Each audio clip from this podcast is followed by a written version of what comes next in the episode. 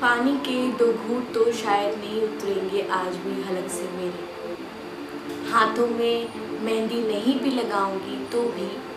बीते पिछले सालों की वो पीली खुशबू उतर ही आएगी अपने आप, हथेलियों में मेरे। तुम्हारी यादों के इस प्यासे उपवास में चाँद उतर आने तक।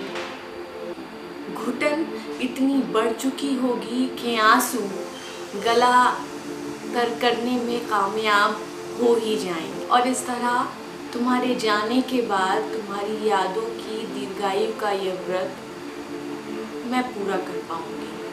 साल दर साल बढ़ते देखा चाँद का ये नटखटपन आ जाने क्यों लगा कि ख़त्म हो गया हो। तुम जब थे मेरे पास तो ये चाँद तुम्हारे चाँद को इंतज़ार की अमावस्या में दीदार की चांदनी के लिए कितना तड़पाता था।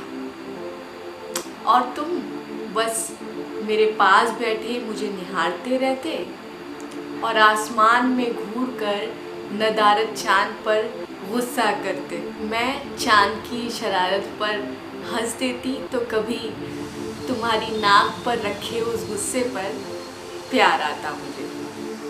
आज छत पर नहीं जा सकी। जलेबियों की मिठास से भरी करवा चौथ के पहले की हर वो शाम याद आ रही थी मुझे। पटाखों की आवाज़ और जल्दी ऊपर आओ का वो शोर आज बेमानी लग रहा था मुझे।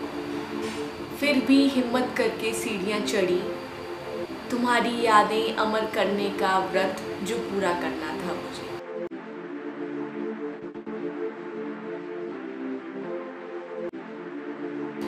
चाँद का खत्म हो चुका वो नटखटपन आज बहुत खला मुझे।